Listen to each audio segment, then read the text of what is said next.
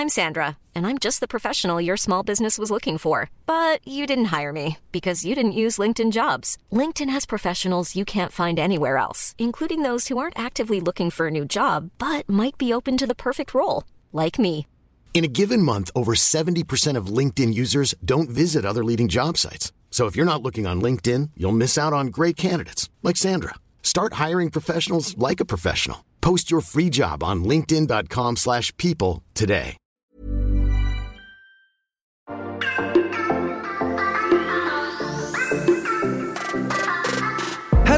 Hello and welcome to Move, a podcast which is hosted by me, Jamie Lang, and my business partner, Ed Williams. Now, in 2012, Ed and I founded our confectionery business, Candy Kittens, a business which I'd actually dreamed of having ever since I was six years old. And honestly, we wouldn't have achieved half of what we've been able to without all the amazing tips and advice we picked up along the way.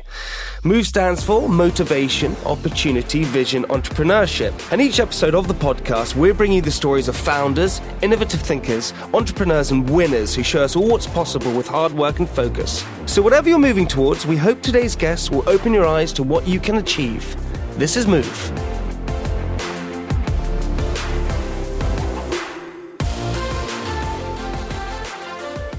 Today's guest launched Suitcase magazine while at university in New York City at 22 years old. Uh, she wanted to launch it to fill a gap for how people are traveling today, looking for experiences, and find a deeper way to connect to places. Now, she has won various accolades during her time at Suitcase, including 25 under 25 most influential Londoners for the Evening Standard, 30 under 30 by Forbes, Women of the Future Awards, Stevie Awards, and last year, Great British Entrepreneur of the Year Award. Now, a couple of years ago, she co founded hashtag Cook for Syria, an aid for UNICEF that used food to connect people to the Syrian crisis and raise funds for children in the area. She has launched two best selling cookbooks and raised over 750,000 for UNICEF to date. Wow. Say that again, buddy. Wow. One more time. wow. That's it, right? And When you hear something like that, when you have an intro like that to our next guest, you really sit back and think, what have I actually done? What have we been doing? We've been wasting a lot of time. She's been pretty busy. We've known her now for what, seven years, I think? Mm-hmm. Um, we met her probably first at our first ever pop up shop, which is a little bit of a throwback. It is a throwback. Um, she's an incredible lady, incredible guest. Um, very excited for this one. Here she is, Serena Guen, founder of Suitcase Magazine.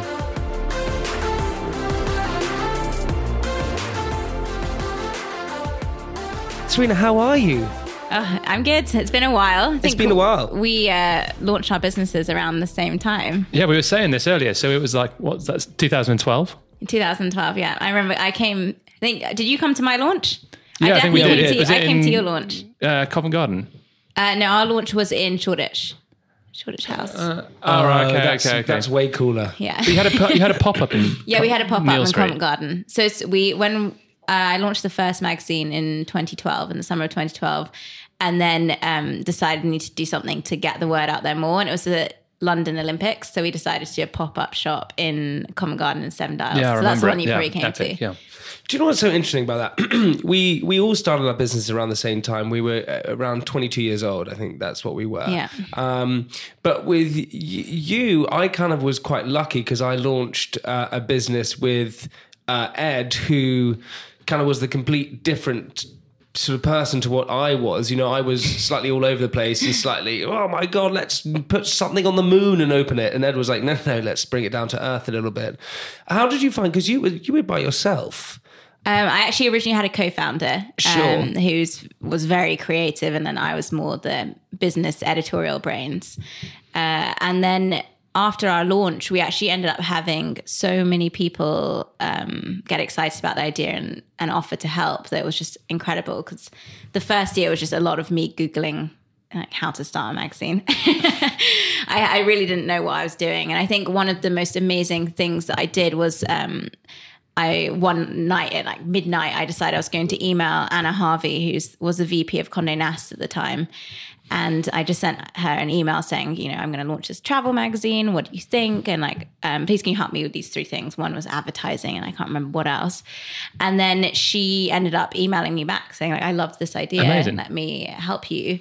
Um, you can use me as a reference for anything, which was obviously golden ticket. Yeah, yeah, yeah. Incredible. But, but Serena, if I take a step back from that, how Mm-hmm. did you just go and email her out of the blue? Like, how did it? So you just basically found the email address and was like, "Here we go." Yeah, I, f- I found her email address and then just cold emailed her. So it must have been a pretty good email. Yeah, but, but did, can we, that's what do you what do you what do you write in an email like that? Did you have blackmail or No, something? yeah, I yeah, yeah. It's you got these 10,000 photos of you. pounds. But that's No, no. what's so incredible that um that that this is what this is what it takes to be someone who to start saying it's about taking those risks Mm. and about not really caring about the rejection. And I think that's what a lot of people fear a lot of the time is when uh, they want to start something, want to do something, uh, they fear the rejection. But you didn't fear that. No, I didn't fear rejection. I suppose I was just quite naive and I was so excited about the idea. It didn't occur to me that it was a bad one. Um, and I guess if you do have a good idea, then it's amazing to see how people will rally around it. And I've seen that with my friends' businesses as well. Uh, and another thing that I learned actually is not to try and keep everything to yourself. Because in the beginning, the very beginning, I was like, oh my God, I can't tell anybody about suitcase because they might just try and copy it. But that it takes a lot of effort to try and actually copy a, a whole concept. So I think I as soon as I realized that, I started telling more people, and it was amazing how many people actually came to help. And that's what we sort of figured out um, ourselves. And from speaking to a lot of different people, um, Ed and I always say, talk about your idea. And a lot of uh, people who have started brands or have businesses now say that further down the line. Say, no, talk to everyone about it because to, to copy a concept is pretty hard Yeah. because you know you, you were already going yes your idea was unique yes Mm. it was great but starting a magazine was not an original idea that had already happened Yeah, and so but someone to you know you can say an idea but then to fully copy what you're trying to do is very hard unless you're creating cement for the first time you know what i mean then you're like oh no actually Quite a Yeah. weird analogy. Yeah. yeah, I don't know. Well, I heard that my one of my brother's friends supposedly created some form of cement, and then it was taken as his thesis at Oxford. Right. Don't know if it's true, but he told me it was. Probably a lot smarter than all of us. Yeah. so talking of Oxford, uh, let's go back to kind of early days for you, Serena. Where did you sort of what was the journey that led to um, suitcase? You well, went definitely to was not NYU? Oxford. Yeah. yeah, yeah. Um, uh, so I, I took a year off after school, which I was lucky enough to do. And I think that was an incredible experience because it allowed me to travel, to work, um, to, to get a better idea of actually what I wanted to do when I got to university.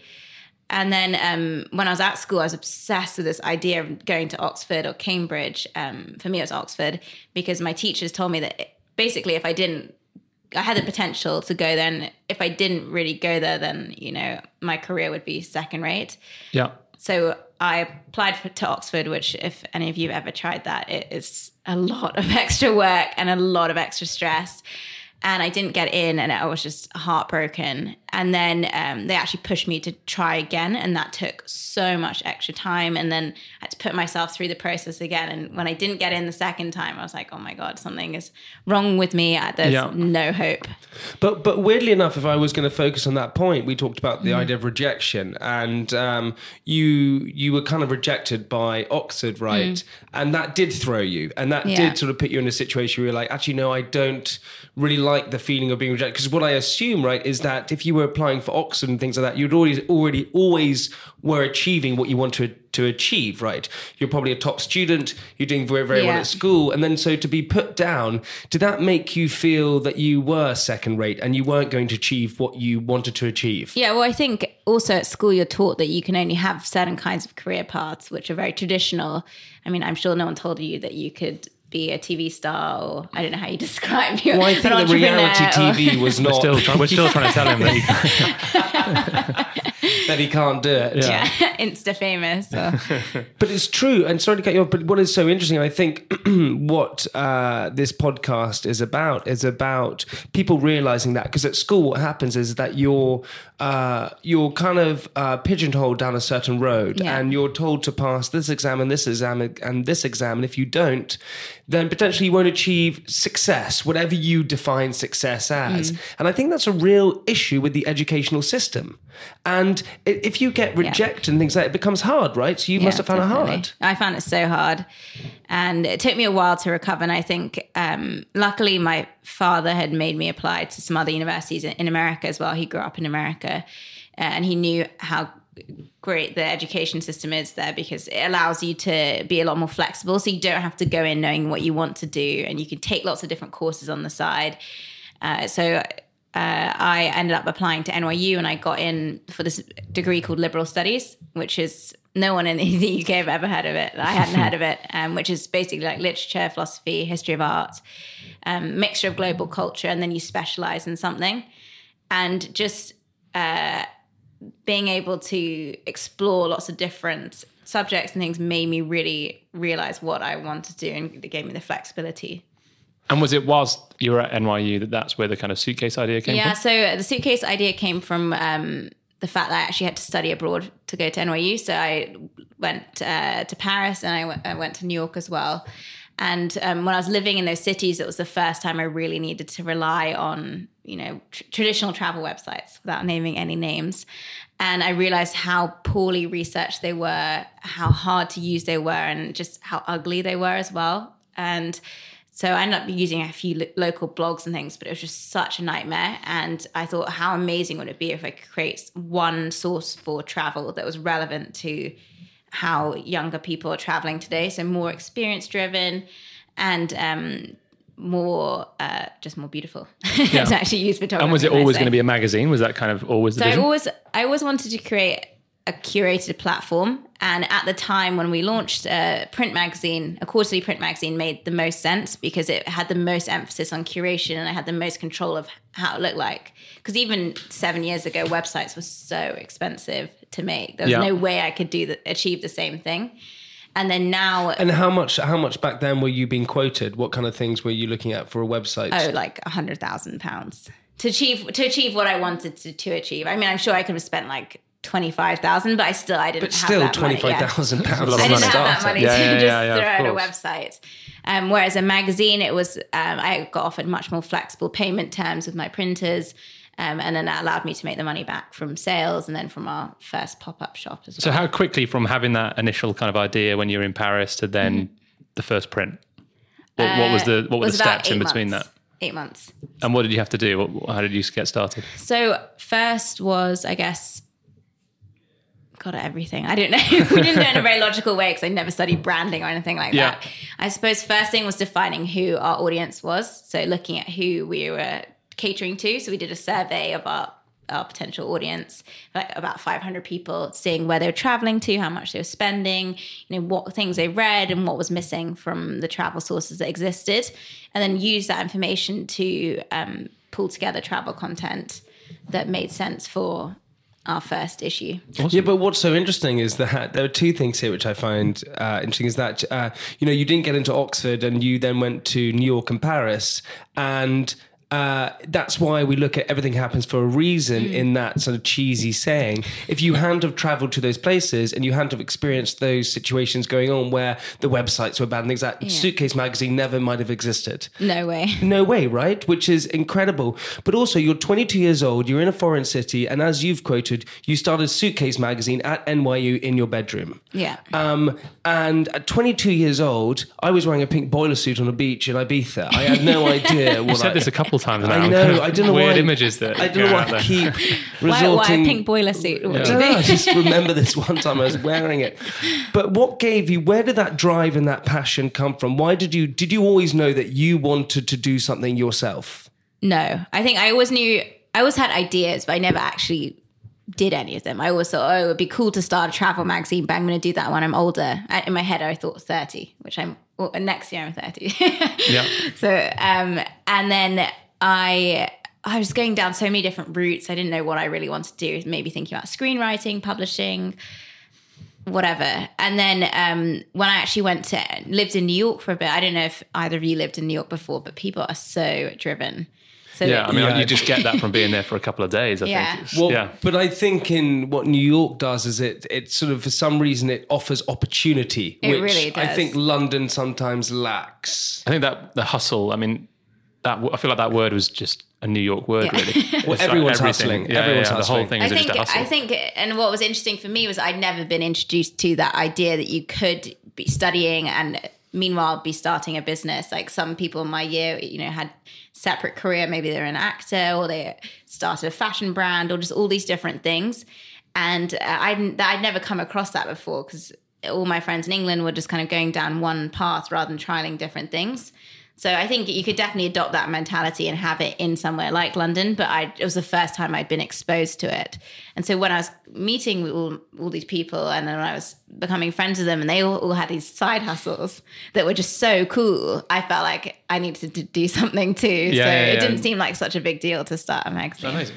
But but I find it interesting is the hat. I you know we, Ed and I started a sweets company and finding out how to sell sweets and things like that was tricky enough. Mm. You know, starting a magazine, right? You know, e- e- every single page is a new product that you're selling pretty much. Every single page and how many pages you have in a magazine? Well we got your one right next to us and you've gotten this one you know over 150 pages.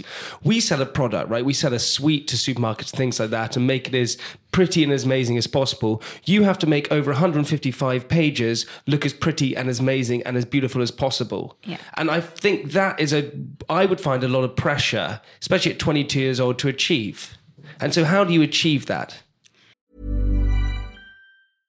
How would you like to look five years younger? In a clinical study, people that had volume added with Juvederm Voluma XC in the cheeks perceived themselves as looking five years younger at six months after treatment. Look younger, feel like you. Add volume for lift and contour in the cheeks with Juvederm Voluma XC. Reverse signs of aging by adding volume to smooth laugh lines with Juvederm Vollure XC. For important safety information and to find a licensed specialist, visit juvederm.com. That's J U V E D E R M.com. Not for people with severe allergic reactions, allergies to lidocaine, or the proteins used in Juvederm. Common side effects include injection site redness, swelling, pain, tenderness, firmness, lumps, bumps, bruising, discoloration, or itching. There's a risk of unintentional injection into a blood vessel, which can cause vision abnormalities, blindness, stroke, temporary scabs, or scarring. Talk to a licensed specialist to find out if it's right for you. You should celebrate yourself every day, but some days you should celebrate with jewelry. Whether you want to commemorate an unforgettable moment or just bring some added sparkle to your collection, Blue Nile can offer you expert guidance and a wide assortment of jewelry of the highest quality at the best price. Go to BlueNile.com today and experience the ease and convenience of shopping Blue Nile, the original online jeweler since 1999. That's BlueNile.com. BlueNile.com. Um, I suppose I was just trying to do the best that I could do, and uh, I was reading. I think the first thing I did was also look at all my competitors and look at read all the magazines, looked at all of their websites, and like tore apart what I liked, what I didn't like, and then I had this pile of things that I liked, and then um, off the back of that, started to just commission friends that I knew could write or take photos. I, NYU is quite an artistic school, so there wasn't a shortage there.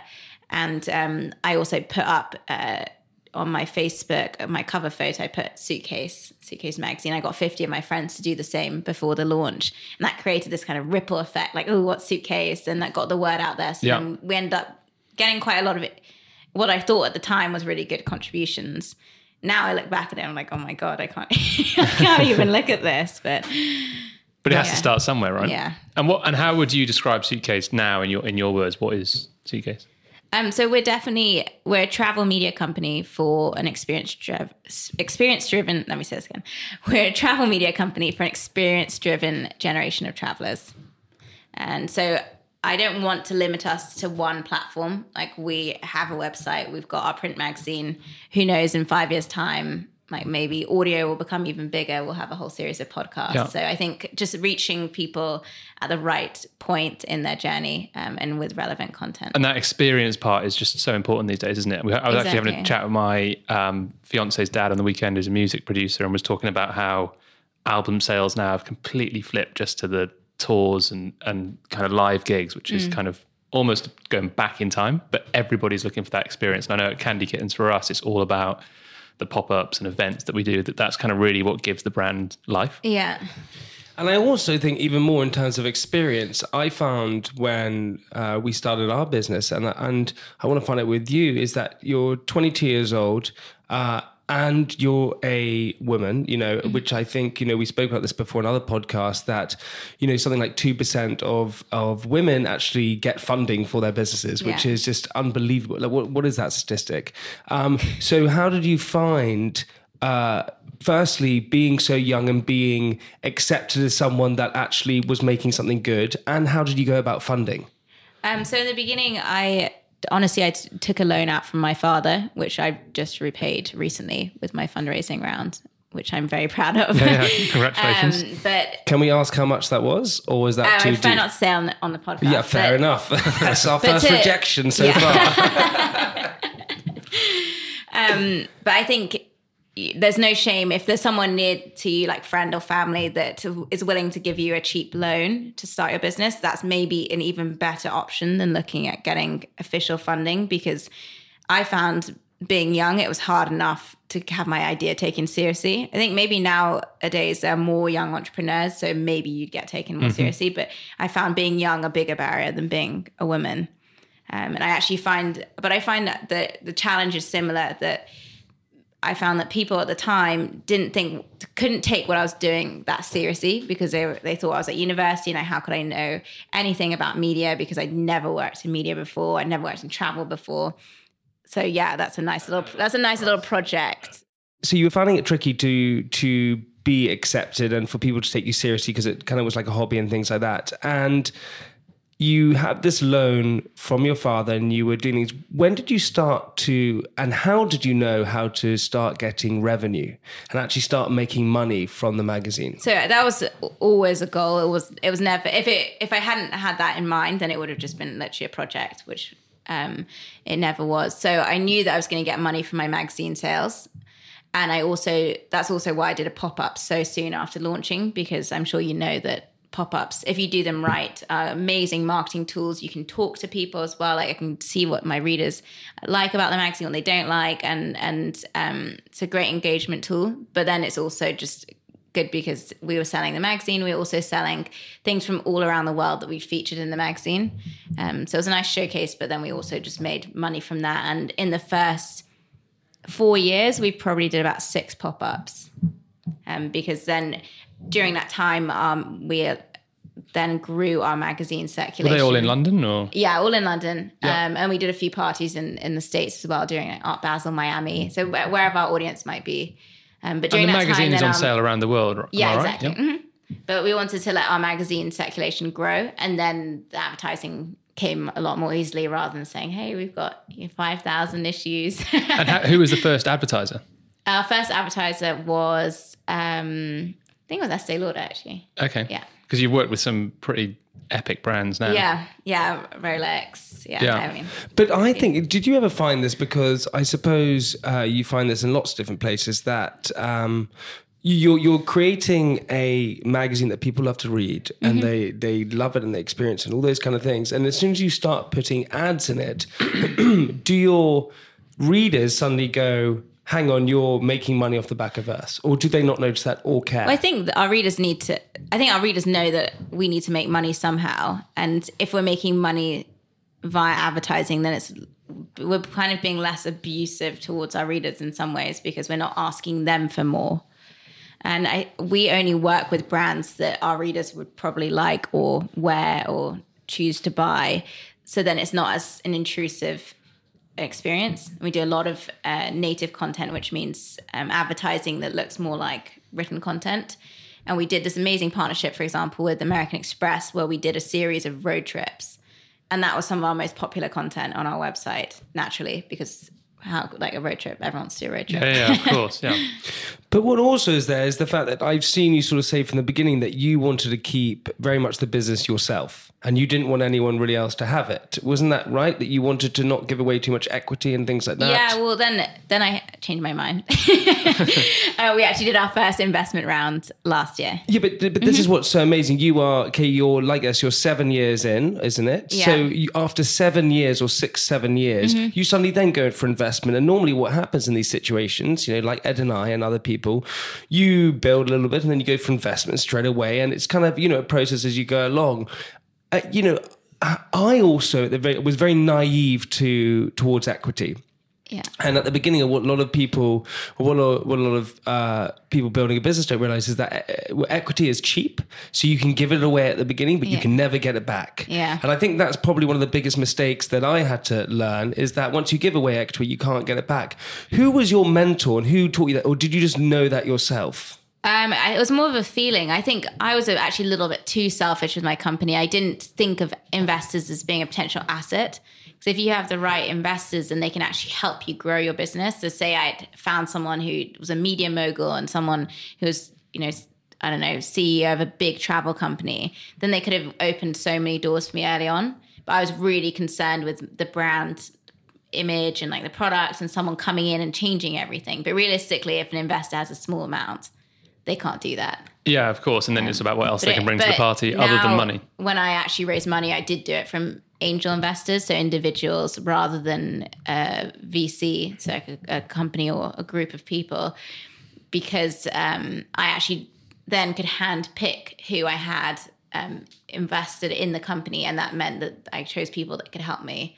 And I think um, that's super really important. It's kind of it. similar to what Jamie and I have done at Candy Kittens. And what were you looking for then when you kind of picked those people? Was it about, like you say, bringing people in that brought relevant experience? Yeah, so I think the first thing was that they needed to be really passionate about the business. We actually also brought in um, two female investors, which was really important to me because our product is read by almost about 60% females. Um, and also just there's so few female investors out there and female founders. That's Yeah. just a nice thing to have. Um, and then I was looking for a mixture of people that are passionate and then also some expertise. Um, so one of our investors is also the uh, chairman of LVMH Asia. So big expertise in luxury products and Yeah, but how did you how did you find these people? Because that's what the tricky thing is, and it's very sort of I suppose when you you you have a brand and you have a business and it's doing well and those kind of things, and so it's it's it's easier, I suppose, to get people on board. But you are what I think you're saying is that you were able to kind of pick and choose, Yeah. in a weird kind of way. So how did you find those contacts and how did you get them? So um, I only knew one of them before. I got two of two of my investors from sending a, an email out to my uh, database. My You and your newsletter. emails just sending them out, like cold emails. Email queen. Listen, I I got some more photos on you, so give it back. Um, I sent an email out to my database, like a very inspirational one, telling all of our readers what we're planning to do with Suitcase um, in the future, and um, saying that we're essentially fundraising, and if anyone was interested, to let me know. And it was amazing, actually, how many people came out of the woodwork. I think we had about uh, over 100 answers. Wow. And not everyone could have, I, I had a minimum investment size so that I wouldn't have too many investors. I wanted to have f- fewer investors. But there were a lot of people that just wanted to give, you know, a few hundred pounds. So if we ever did a crowdfunding thing, it's, it's a really am- amazing source of finding um, potential investors. For sure. But then what's tricky is is that you were saying at the beginning that um, you had this idea at 22 years old while setting up, which I still found fascinating, your magazine in your bedroom, Yeah. pretty much, that you didn't want to give anything away. Yeah. And you're now seven years later, and you've had some ups and downs, as Mm-hmm. I'm sure you know, like everyone has had. Um, but you have done two things, and you can correct me if I'm wrong. But first, you've given away equity, Mm-hmm. which you didn't want to do, which is letting your business go into other people's hands slightly. But also, you've changed from being editor in chief to just CEO Yeah. and that is giving away even more control to to someone not even more control but giving someone else the ability to step in your shoes and and have a vision that perhaps isn't yours how do you get past that as someone who is a founder of a business Well, I think um, when I first started, I obviously needed to do everything because I just had a team of about two people. So, uh, and then as we grew, I I was able to bring in people that had expertise in different areas and could really help the magazine grow. And I think when when you have someone who's just so talented in your team and they're doing such a good job at something, you just know. I mean, I felt like I just knew at one point that they could do my job in that area better than me. And it was at that point that I decided to promote them. Um, and so I first promoted someone to an editor in chief, and then I became CEO. I think that was three years ago. And since then, I've also, you know, brought it, uh, promoted someone to COO. So I've been, I think I haven't given up control in some Sure. ways. Um, or taking a step back and not chilling. Definitely not chilling. But you've given you've But given I've- confidence to someone yeah, else. it's more giving a platform for someone in my team to go and just run and do that, uh, what- run that area of the business as well as they can. So like, I don't, I know I'm not very good at numbers operations, so my COO is really good at that. So then it's great for her to be able to to have that, and then I can focus on more what I'm good at. And how have you found that that process of building the team that you needed? I mean, it was definitely difficult. I think I made a mistake a, a few. T- I I made a few, quite a few mistakes. so I made it. I, and go on these yeah. idea of mistakes. So I think it's key to understand what yeah, I mistakes think we've so. made. I, I made a mistake of just hiring someone who was just like a really fun guy at one point who had no skill set, and he was also just a bit. what he did monkey bars? Yeah, like what and was he do? he didn't have any. Like he didn't have any experience in media, which is fine. But then I, I hired him in a position where he was going out and representing the magazine, and then it was just really difficult because, um, yeah, he just wouldn't really listen to me. So. So r- rule one: find Yeah, somebody that wants then, to listen. And then I also overhired. I hired someone who had more, a lot more experience than me. But then that meant that it was very difficult for me to manage them. And then it was just a bit of a mess. And she was a really bad culture fit with the team. And the team, when the team is so small, you need to really hire. You need to hire someone that is. It is hard to find. But you need to hire someone. I think personality first, and then skill set second. Um, So, so really, what I'm kind of discovering here is that what you're saying is that the biggest skill set you have to learn uh, running the business is actually uh, hiring and managing people. Yeah, and that's that's the biggest thing. So that even- you had this idea to set up the magazine and have all of those kind of things, but in fact, you then find people who are potentially better at doing things than you, Yeah. but also realizing what people not to hire as well. And Ed actually speaks about this a lot. And, and Ed is, you know, our managing director of Candy Kittens. And that's what he had to realize. That in fact, you spend most of your days actually just managing people rather than Yeah. growing the business. Other people grow the business. You Yeah. just manage them. Yeah, I think there's a big transition when you first kind of start out from being that kind of, as you say, doing everything and anything that you mm. just have to do because you haven't got choice, to then delegating and, and actually becoming a manager rather than almost rather than a founder. But it's a, yeah, it's an interesting place to be. And I, I guess I always say that we didn't ever want to be managers. That's not why we started the business. Yeah. But it's just part and parcel of I something you've got to learn I really to be- do a relate to job. that. I think last year when I was fundraising, it was re- really a huge low point for me because up until then, even though it was obviously really stressful for whatever reason, whether it's cash flow or you know we didn't have enough users or whatever the reason was, um, there was always I always had the opportunity to be creative and to travel. Whereas last year, my job was so siloed into going out and meeting people and raising money and looking at numbers all the time, looking at performance metrics, and it was so dry. I got so depressed. I- Yeah. I, just, I decided Yeah. something needed to change. And- you kind of lose sight of what you actually were doing. yeah, You- exactly. And I think that then then you sort of sit back for a second sometimes and you go, well, what am I actually doing here? Because you know, you started something which was fun and exciting, and everyone had their side hustle, as you Mm. Said when you were in New York, and this was your side hustle, and then it becomes something else, and then what? Then what it becomes is something that actually.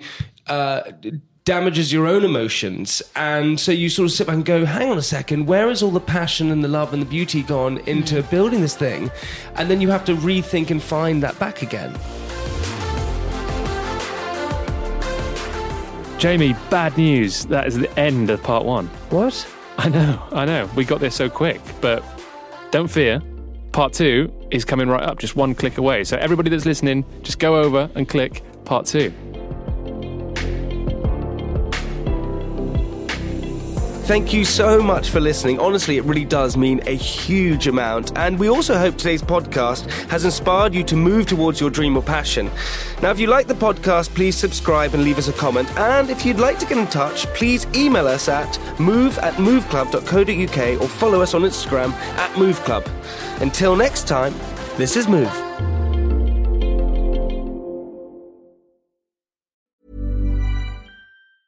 Hi, I'm Daniel, founder of Pretty Litter. Did you know cats tend to hide symptoms of sickness and pain? I learned this the hard way after losing my cat, Gingy. So I created Pretty Litter, a health monitoring litter that helps detect early signs of illness by changing colors, saving you money and potentially your cat's life. Pretty Litter is veterinarian developed, and it's the easiest way to keep tabs on your fur baby's health right at home. Go to prettylitter.com and use code ACAST for 20% off your first order and a free cat toy. Terms and conditions apply. See site for details.